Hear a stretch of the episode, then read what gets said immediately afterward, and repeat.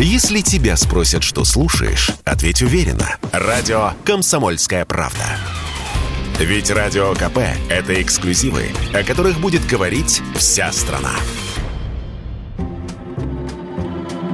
Уход иностранных дейтинг-сервисов, то есть приложений для знакомств с российского рынка, сыграл на руку онлайн-сводникам отечественным. Зарубежные Bumble, Badu и Fruits прекратили работу в России и Беларуси в марте прошлого года. Во многом благодаря этому созданные в нашей стране Мамба, Тиаму и ВК знакомства заполучили много новых клиентов. Рост аудитории составил от 20 до 73%. Об этом, по данным самих сервисов, сообщает коммерсант. При этом отмечается, что полноценно монетизировать этот прирост им не удалось из-за проблем с платежами через App Store Store и Google Play. И еще одна интересная тенденция прошлого года в онлайн-знакомствах. Значительно выросла активность россиян в таких странах, как Армения, Грузия, Казахстан и Турция в связи с волной миграции, или, как сейчас это называют, релокацией. В Армении и Грузии, например, рост составил 100%. Каким образом удалось это зафиксировать, Радио КП рассказал Василий Петров, экс-руководитель сервиса знакомств Тиамо.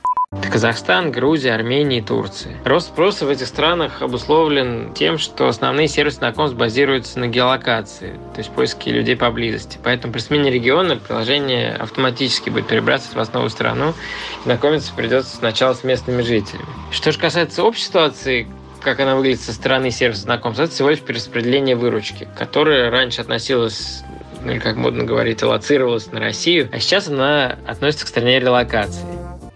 По словам психологов, в кризисные времена люди часто чувствуют себя одиноко и ищут компанию. Отчасти потому и растет число регистраций на сервисах знакомств. О том, как реагируют на социальные потрясения пользователи сервисов, Радио КП рассказал Василий Петров. Сейчас, очевидно, время стресса, потрясений для многих. Э, и некоторые эксперты рынка связывают рост спроса на знакомство с поиском пары в такие периоды. И приводят пример предыдущего такого потрясения – это пандемия. Я с этим не согласен. При релокации идет в основном перераспределение спроса.